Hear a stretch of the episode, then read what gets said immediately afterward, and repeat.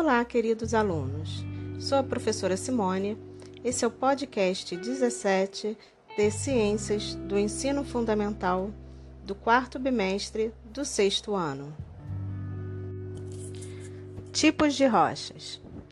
Os três tipos de rochas existentes são as rochas magmáticas, rochas sedimentares e rochas metamórficas. Lembre-se que rocha é um agregado natural formado por um ou mais minerais. Seu processo de formação é contínuo e as primeiras rochas surgiram após a formação e resfriamento da Terra. Ao longo da história geológica da Terra, as rochas se formam e se modificam constantemente. Rochas antigas são transformadas em rochas novas. É o chamado ciclo das rochas. Origem e classificação das rochas. Na era primitiva ou pré-cambriana, a Terra devia ser uma só massa incandescente, com temperaturas elevadíssimas, sem existência de matéria sólida. Os minerais eram uma massa pastosa, semelhante ao magma. Quando a Terra começou o processo de esfriamento, muitos minera minerais se solidificaram e formaram as primeiras rochas do planeta, as rochas magmáticas.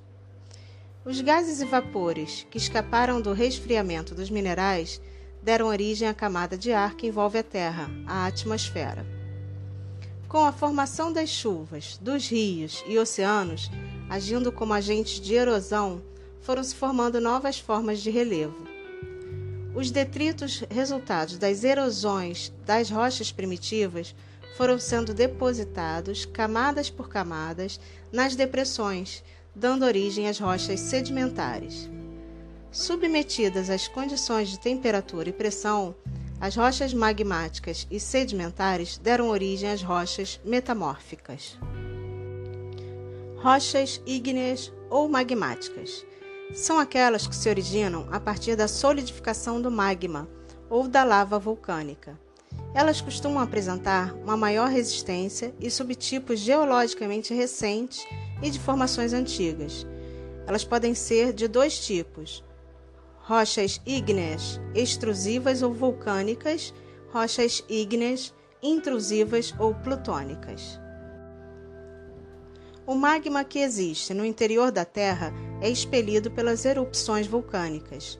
A solidificação desse magma ocorre no interior da Terra e na superfície, e por serem rochas de alta resistência, elas são utilizadas na pavimentação e em diversas construções. Exemplos: granito.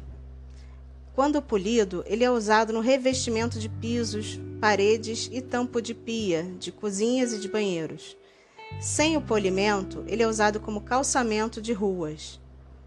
Diorito. Fazer pedra britada para construção de estradas.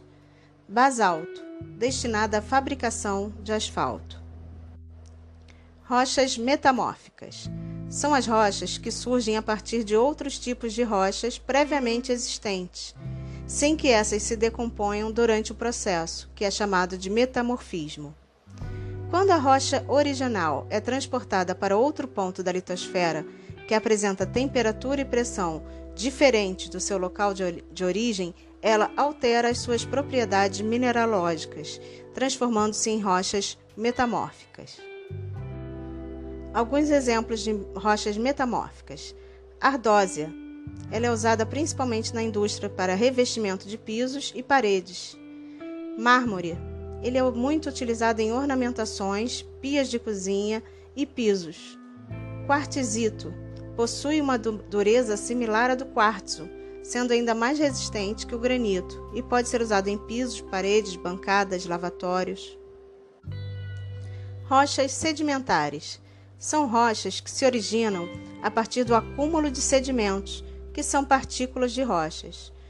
Uma rocha pré-existente sofre com as ações dos agentes externos ou exógenos de transformação do relevo, desgastando-se e segmentando-se em inúmeras partículas em seguida, esse material é transportado pela água e pelos ventos para outras áreas, onde se acumulam e a uma certa pressão unem-se e solidificam-se novamente, formando novas rochas.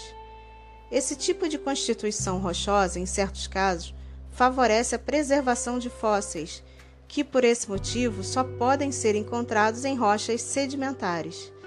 Além disso, nas chamadas bacias sedimentares é possível a existência de petróleo, recurso mineral muito importante para a sociedade contemporânea.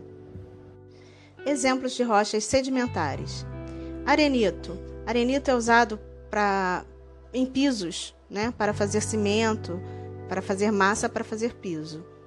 Argila é na fabricação de utensílios como vasos, é, vários tipos de porcelanatos e até panelas. Calcário. O calcário também se forma a partir de, de depósitos de sais de cálcio na água. Calcário ele é utilizado na fabricação de cimento e de cal. Essa cal ela serve para pintura de paredes ou para a fabricação de tintas mais econômicas. Formação de fósseis e os períodos geológicos. Os fósseis são restos ou vestígios de seres vivos que habitaram a Terra em períodos geológicos anteriores. Os restos fósseis são partes de animais ou plantas, como um osso ou algum membro ou resto orgânico que ficou de alguma forma conservado. Já os vestígios fósseis são qualquer marca ou evidência de seres vivos que viveram anteriormente, como a marca de uma folha ou uma pegada. Para ser considerado fóssil, é preciso que o resto ou vestígio seja de uma época geológica anterior à atual, ou seja, mais antigo do que mil, 11 mil anos. Paramos por aqui, até a próxima aula.